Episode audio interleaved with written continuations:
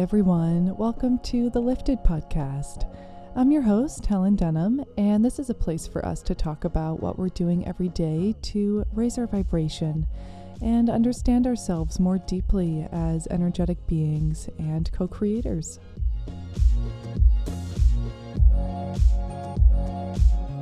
All right. Hello, hello. We are back at it again. We are kicking, we're rolling. Happy Wednesday if you're here on Wednesday morning. And uh, if you're tuning in later on in the week, episodes drop every Wednesday morning. So come hang out with us. It's a blessing to be here with you every week. So, what's going on, you guys? Let's get a little temperature check. In fact, you know what? Why don't we just take a couple deep breaths, okay? Let's just do that.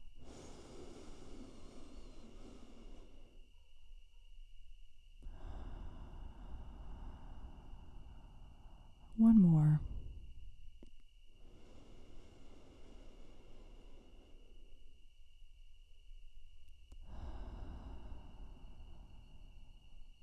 Oh, that feels really good.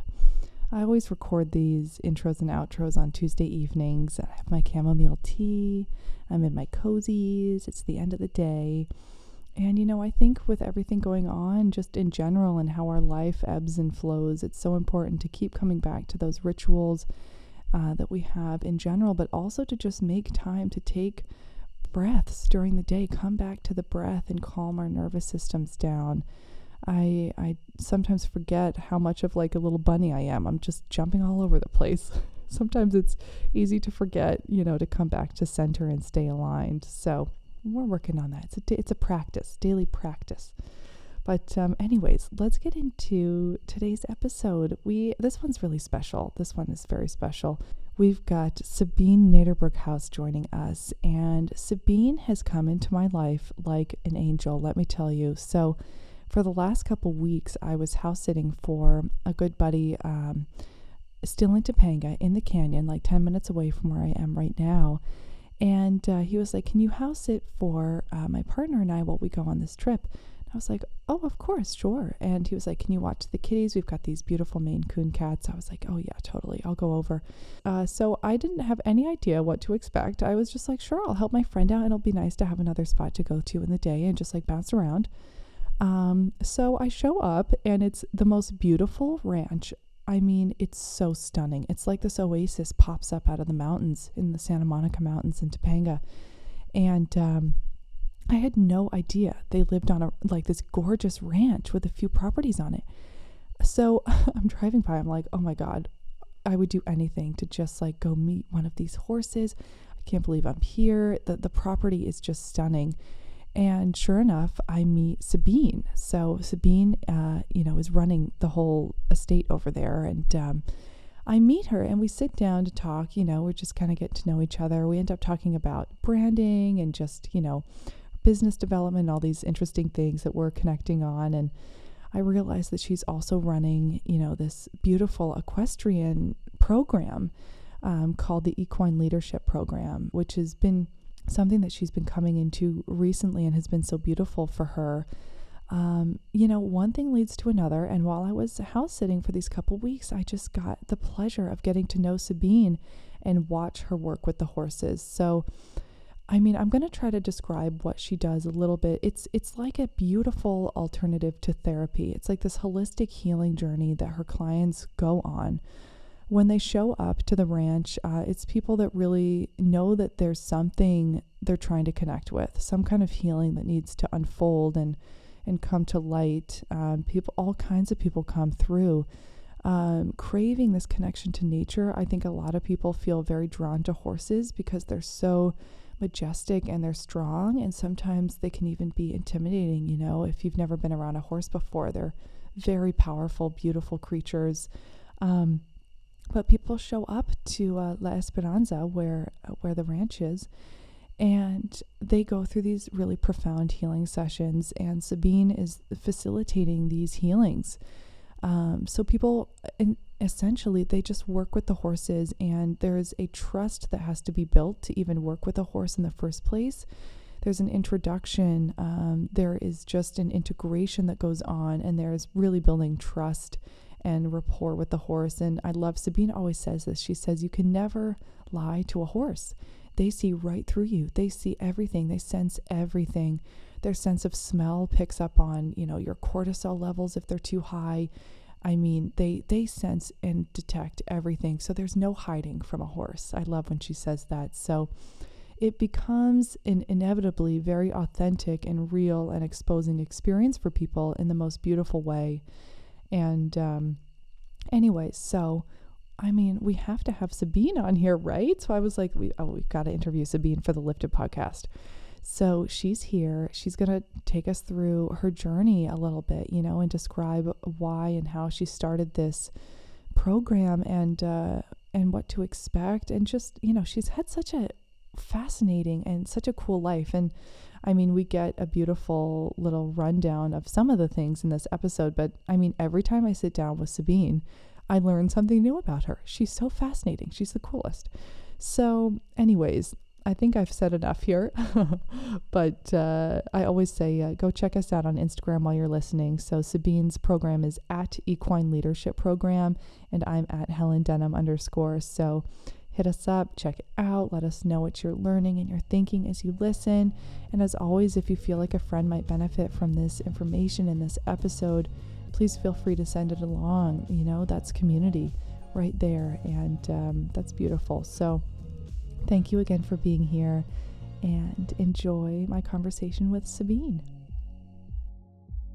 So, the first question I love to ask guests is How do you like to start your day off? Do you have any rising routines or rituals that you go to? It's an interesting question because how I like to start my day off and how I really get to start my days, it's a big difference. Mm-hmm. I like to start it in a calm way, wake up. I do would like to do my 10 minute meditation and breathing in bed. Mm-hmm and then get up, get my tea, center myself.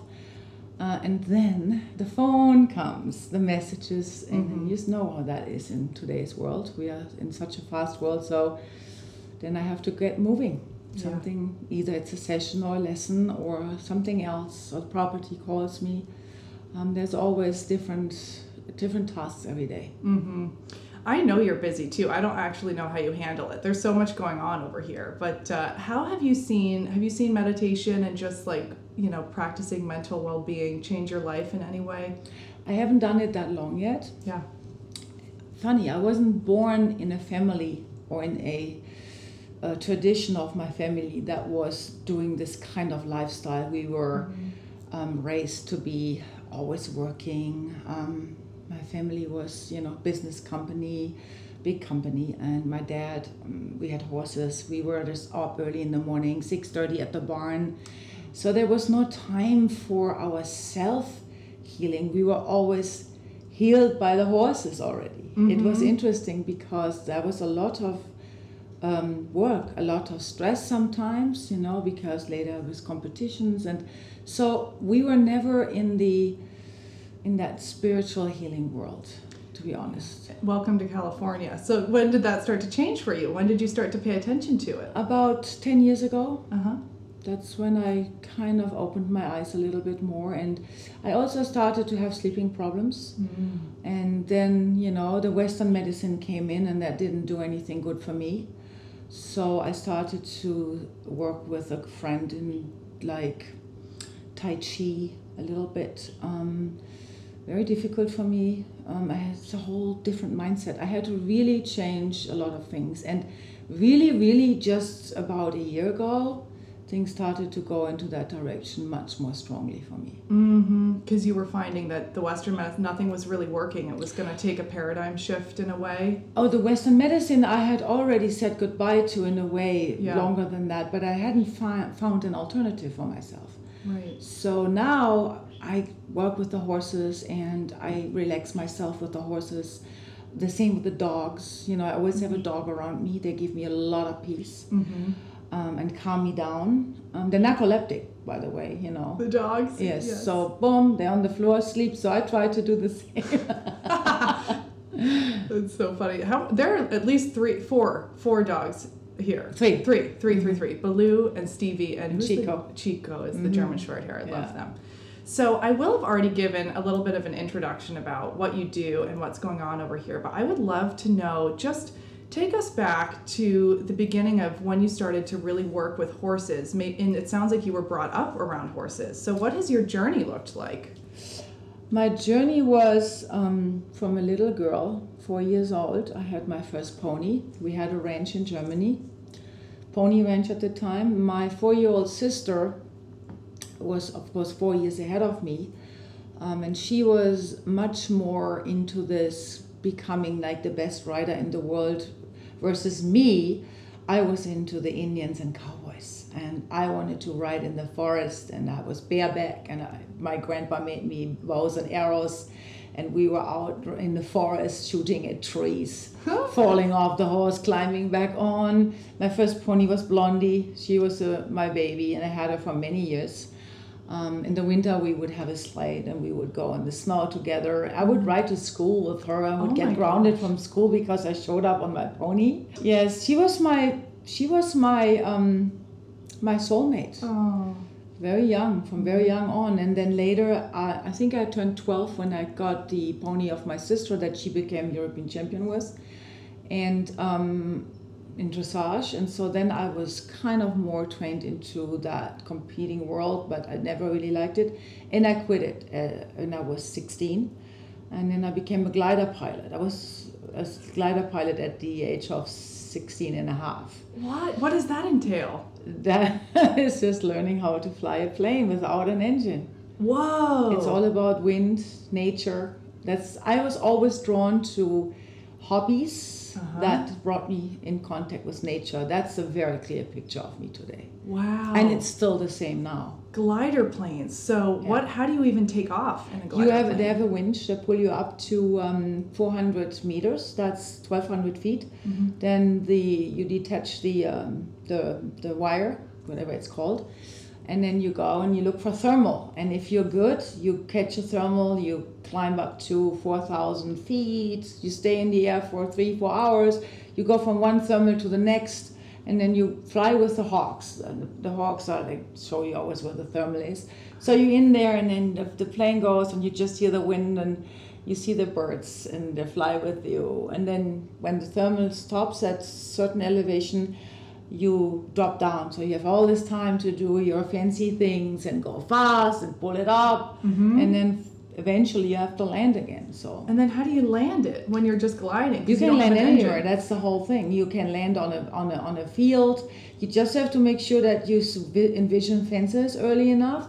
So you have to find it from. You have to target some big area, Uh-huh. and you have most of the time enough time to do it. And then you have a radio, and then they come with the trailer and pick you up and bring you back. That is so cool. My mom flies uh, little Cessna planes, but I've never even seen a glider plane in action. That's so cool. Mm-hmm. So, well, now I'm curious. So then, what else happened? So you were doing so that. yeah, I was Mhm. doing that. Then I went to Africa. Mhm. I um, actually ended up in Kenya and started my own windsurfing schools and diving schools.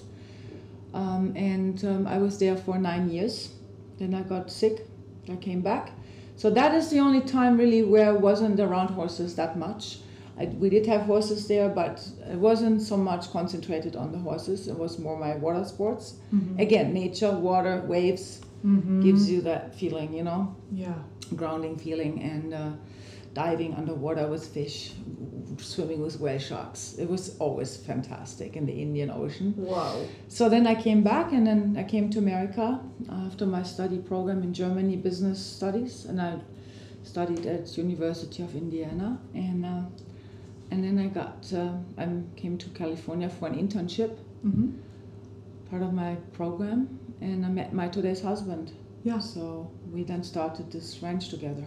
And what had brought you to Kenya in the first place? Water sports. Water sports. Yeah. It was all about that, Yeah, huh? I wanted to go to this beautiful beach. I saw, I uh, we remodeled my bedroom when I was 14, I think, and I bought this poster with my mom that showed this amazing beach with these palm trees leaning into the white sand and the turquoise water.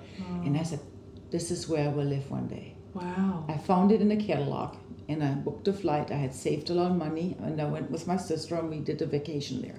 Oh my gosh. Mm-hmm. And you loved it. And then as I made all these arrangements with this woman that owned this amazing beach property, yeah. an old English lady. And so then I was, um, I went to live there. So cool. All right, so you came to California, you met your now husband, and um, so you were telling me you started the ranch um, Mm-hmm. when I the year I was born, I think. So in '93, the ranch you My started goodness, the ranch. Yes. And uh, did you? Were Am I that old yet?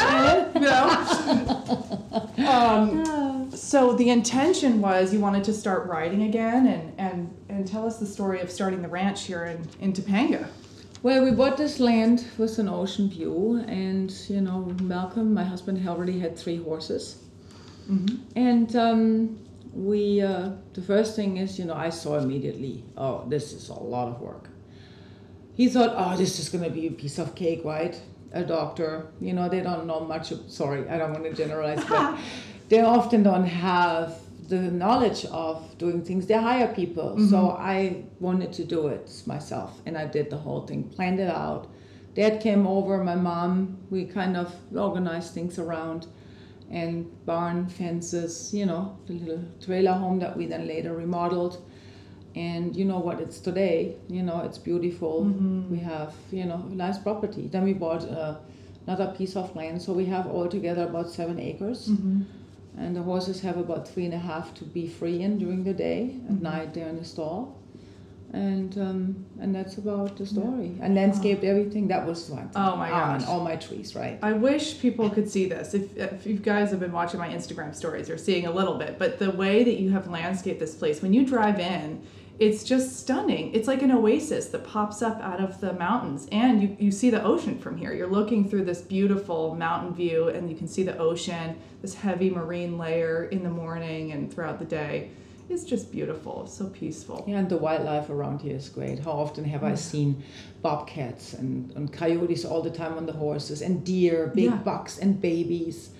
I mean, it's getting less now with more people moving in the, into these mountains and more fences being put up. But mm-hmm. you know, we still have our niches, and you know, we mm-hmm. still know where we find them. Mm-hmm. So, all right. So you started the ranch, and were you first starting to offer like riding lessons for people coming in to work with the horses, or or what has been the trajectory of of how you've been working with the horses and your clients? we always had guests coming to ride. Mm-hmm. At, in you know, I was working, and the ranch was part of my job. You know, and and some weeks I was not working, and I would just be here. And then always friends came. We had a lot of visitors in the first what fifteen years, and it it was just like the free riding place. You know, people were coming to ride with us. Mm-hmm. We never thought about anything but you know pleasure. Mm-hmm. And then we had more horses. And so I also realized, you know, that I was giving a lot of knowledge to people.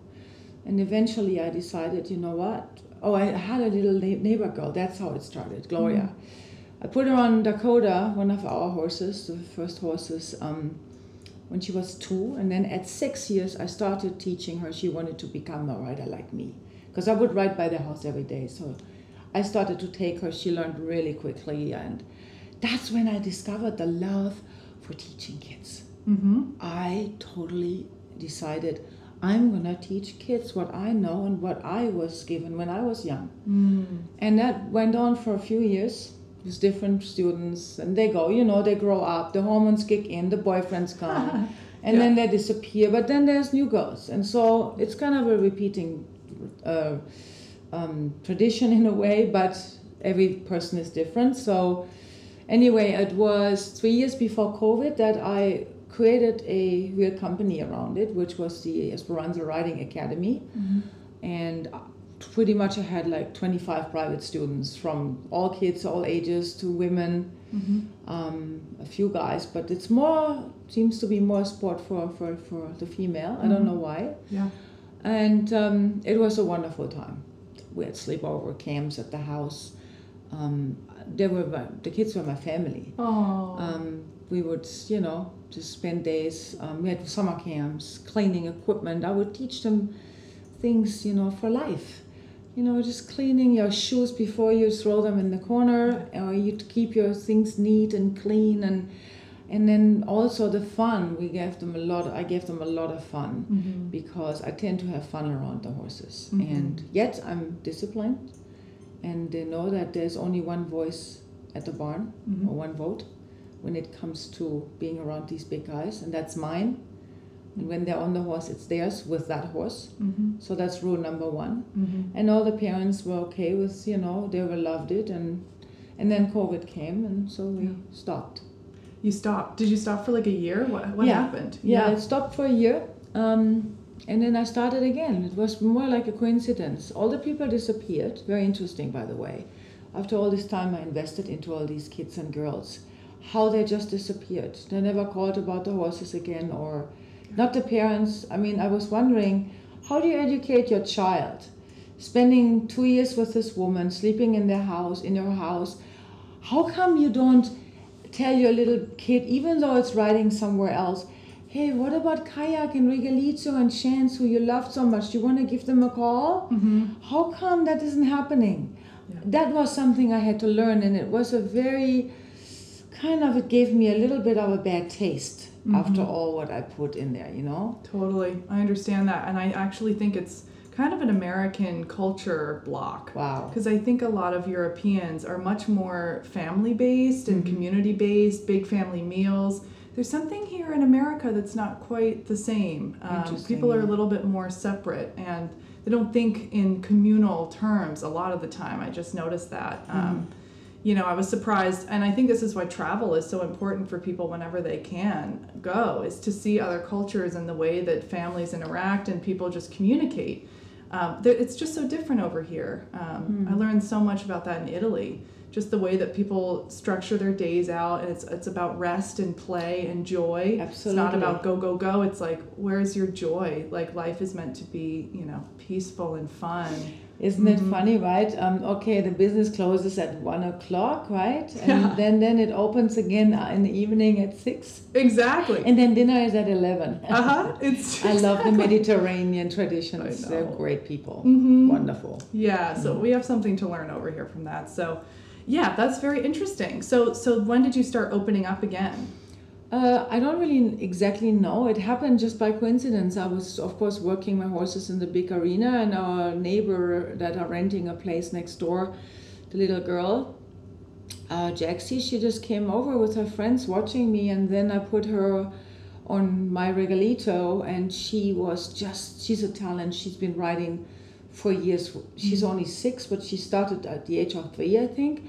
So she's one of those girls that you put on a horse and she just does it. Mm. But how she handled that regalito horse made us become really close friends, her and I. Mm-hmm. And she comes rides every every day when I'm riding. She's Mhm. with me.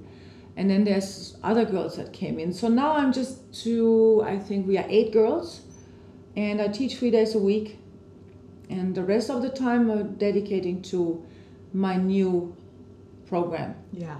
Oh, I'm so excited to hear you talk about this as well. So now there's been a new kind of transition and shift into what you've been calling the Equine Leadership Program. Um, so tell us what's going on. What is this program about, and uh, what are people experiencing? people are experiencing different things of course um, because they're working with live animals with a live you know a majestic horse Mm-hmm. so there's a variety of things that Mhm. happens um, they come in with i don't know what they're looking for. I don't really know until they get there. Um, i have to team them up with a horse. I have to have an intuition when i feel them arriving coming out of the car.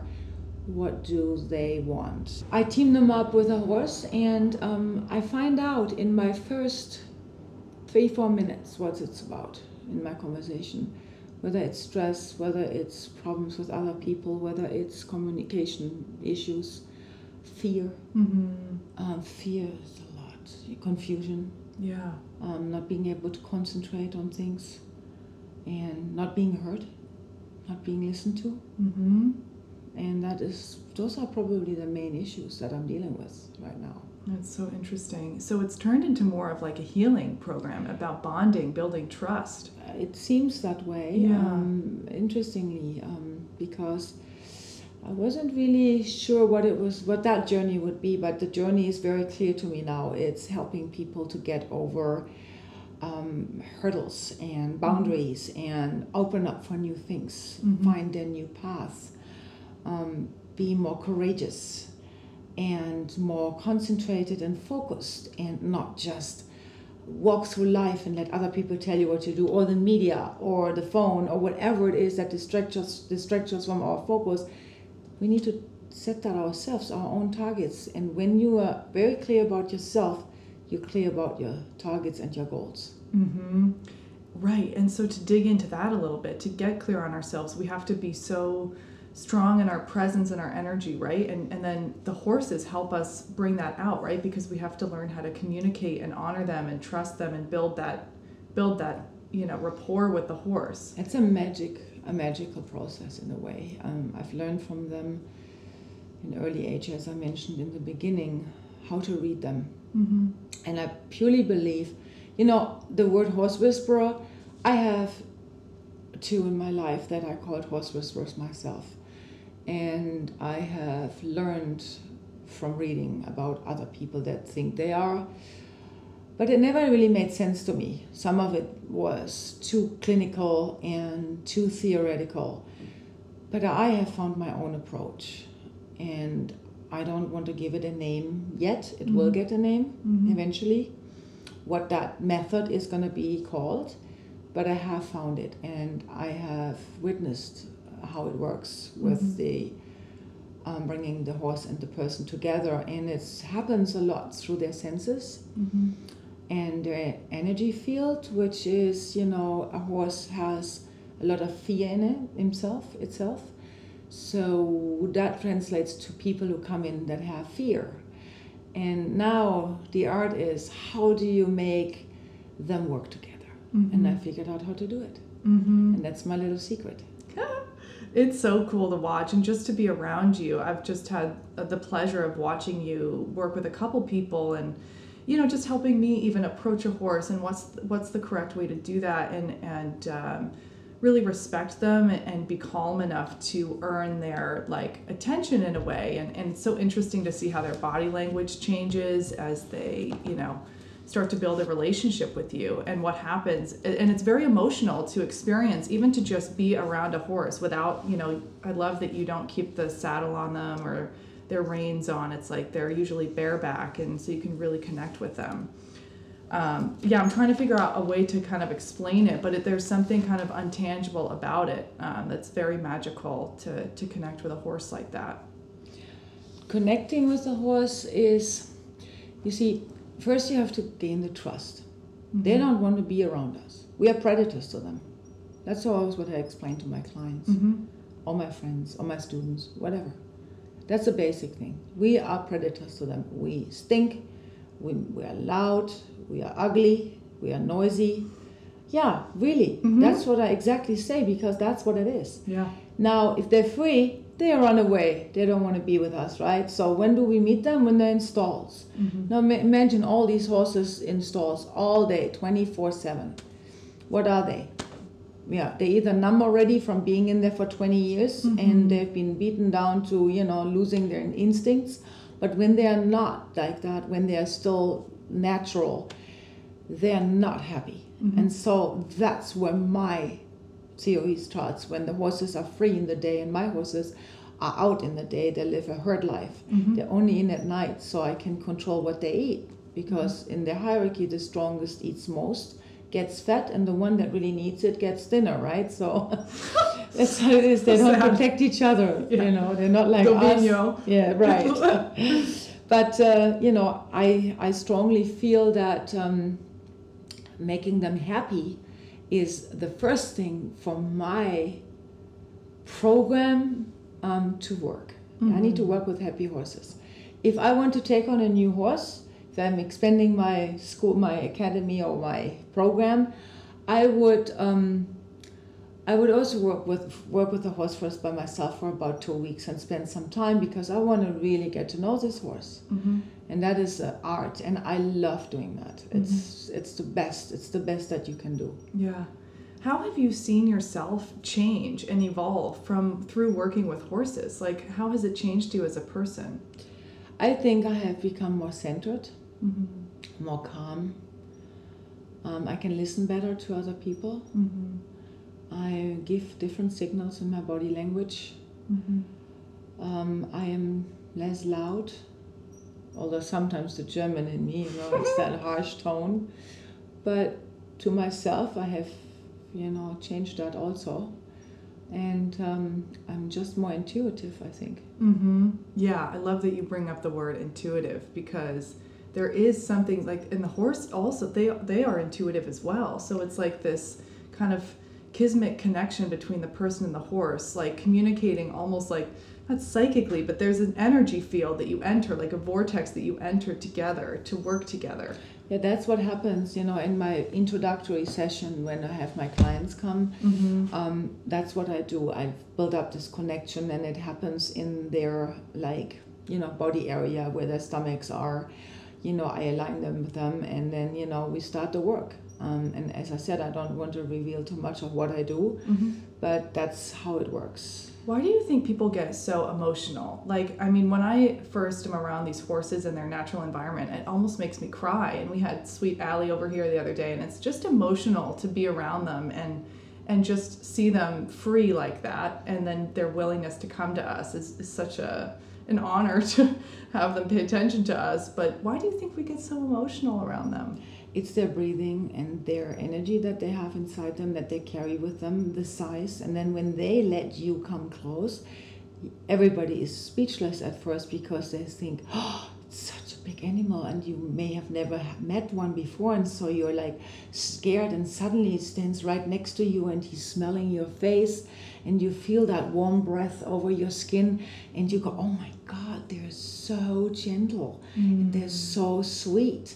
And that's what they really are, Mm-hmm. you know. And I think that makes it very special to people. Mm-hmm. That makes you an uh, sets a memory in you right there for the next time. Or people leave here, and then I always say to them, when you drive down the hill, why don't you record to yourself on your phone what you felt during Mhm. the session, and then tonight listen to it again, and then do me a favor and write it down, and then the next day send it to me, and then the following day read it yourself again and see if you still feel the same. Mm-hmm. And it's a very interesting development because most people develop already from day one when they record to day three of what they experienced.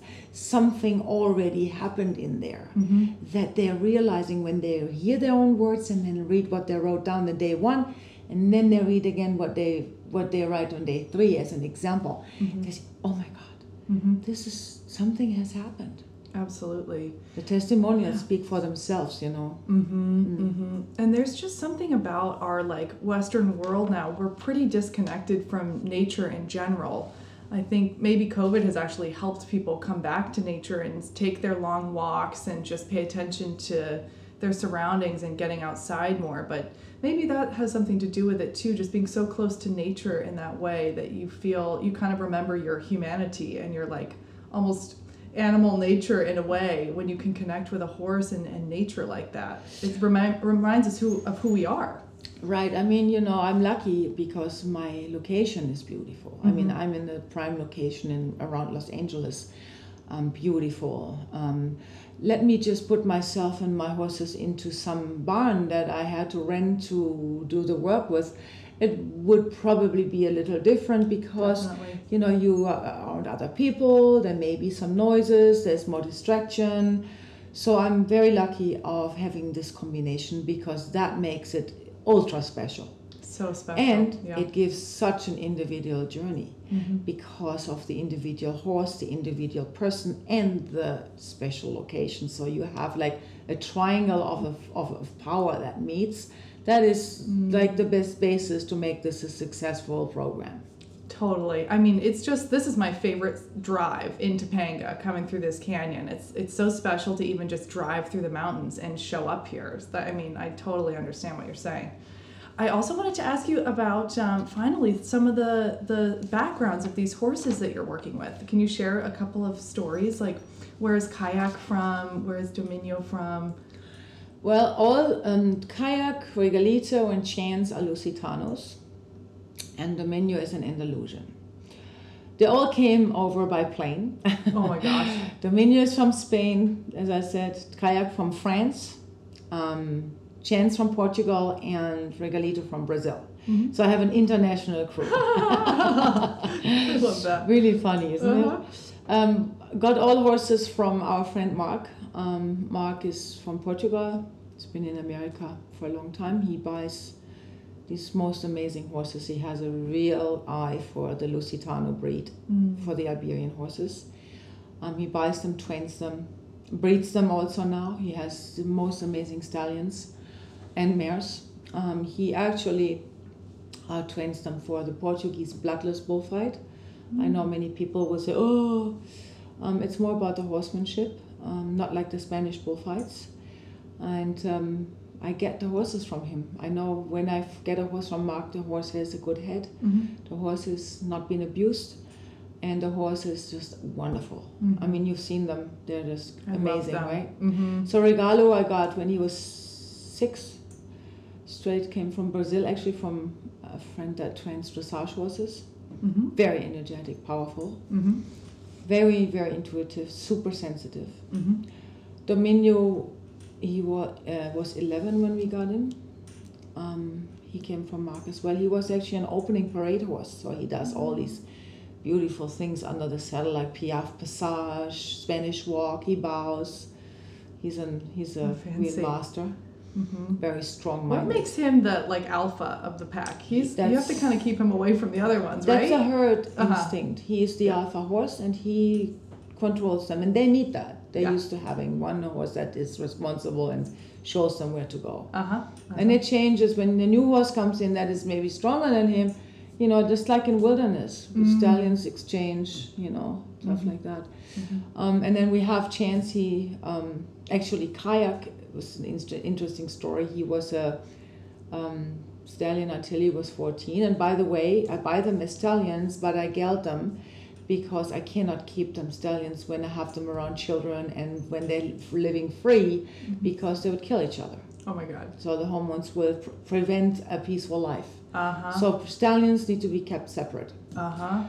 And so I turn them loose when they're geldings. ah. and um, Kayak was 14 when we got him, and he was a very well known um, black Lusitano bullfighting stallion that these four generation famous bullfighters from Portugal flew in to use him in the bullfights over here. Once again, bloodless bullfights. Um, he stood up for 3,000 pound bulls and he had Wow. no fear. This horse was just like so courageous. And he still is today. Oh. He never lets you down. None of them do. But he is special. Mm-hmm. And all the kids love him and he loves the kids. That's the thing. And all women love him. I mean, he's just, and men too. He loves everybody and everybody loves him. Yeah. And then Chance is the last edition, two years ago. Um, he was bought by somebody who had a heart attack right after he bought him. And he was put into pasture for five years. So he had lost all his muscle. Yeah. And um, Mark got him back. Mark had sold him to this guy. Then he got him back and he started working him again. And then he thought, this may be a horse for Sabine. Mm-hmm. So he showed him to me. I rode him and I said, he's mine. Mm. Brought him here, Yeah. named him Chance. I love that name. Yes. That's great. And then I actually had him worked with my uh, our other good friend Albert Conde, who is up in um, Gilroy, and he had him I think for four months just to get him back in shape while I was doing my work over here. And then he came back here. He was ready to go, and he's a he's a jewel. And they love to work, right? You were saying Yes. like it's they're almost like kind of retirees, but they love they're so great to work with um, therapeutically and with children. And Oh, I know we can't call it therapy, but but it is a beautiful healing journey that people experience. Yeah, they're Yeah. over 20. I mean, Kayak is 22. Mhm. Dominio, I think, is 21. Regalo, 21, turning 22 this year. Yeah. And Chance is now 13. Mhm. Yeah. Yeah. Mhm. I'm just remembering being a kid. There's something about like before the age of 14 when so much of our subconscious is kind of being programmed to be around horses and nature like that and exactly like you're saying build that discipline build that trust understand how you're working with animals like that stayed with me forever and i only did a couple weeks you know in a horse camp and uh, i think it makes me just love nature and horses to this day so deeply um, so anybody out there it's time to time to work with a horse But, Well, you know, I'm here. The horses are here, Mhm. and I welcome everybody. Um, it's it's something mesmerizing, and Mhm. I can promise that. hmm Well, Sabine, is there anything I haven't asked you that you want to close out on? Is there anything that we haven't touched on? No. Not, I don't think so. Well, it's No. such a gift to be here. It's so special. So people can find your website. What's your website? Uh, it's the uh, equineleadershipprogram.com. Mm-hmm. Uh, it's the same on Instagram. Mm-hmm. Yeah, I'd love to get new um, contacts, people. I'd love to speak with people. And um, I, I, I take the time to speak to people before they even come if they want to, you know, give share their phone numbers with me Mm-hmm. through the website.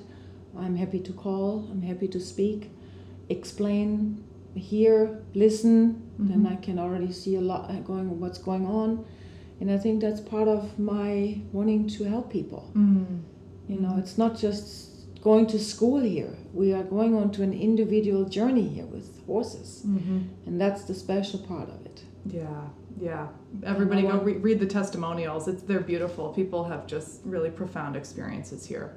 Yeah, it's wonderful to see people open up. Yeah. It's such a rewarding work Mhm. to see people let go of whatever their issues were and um, leave with a smile. Come in stressed, oh my God, you know, working on their watch. And, Right. and then after an hour and a half, you know, they turn around and they give you a hug and they hug the horse and they, they have a smile on their face. I Mhm. mean, that is like the beautiful gift to me to see happening.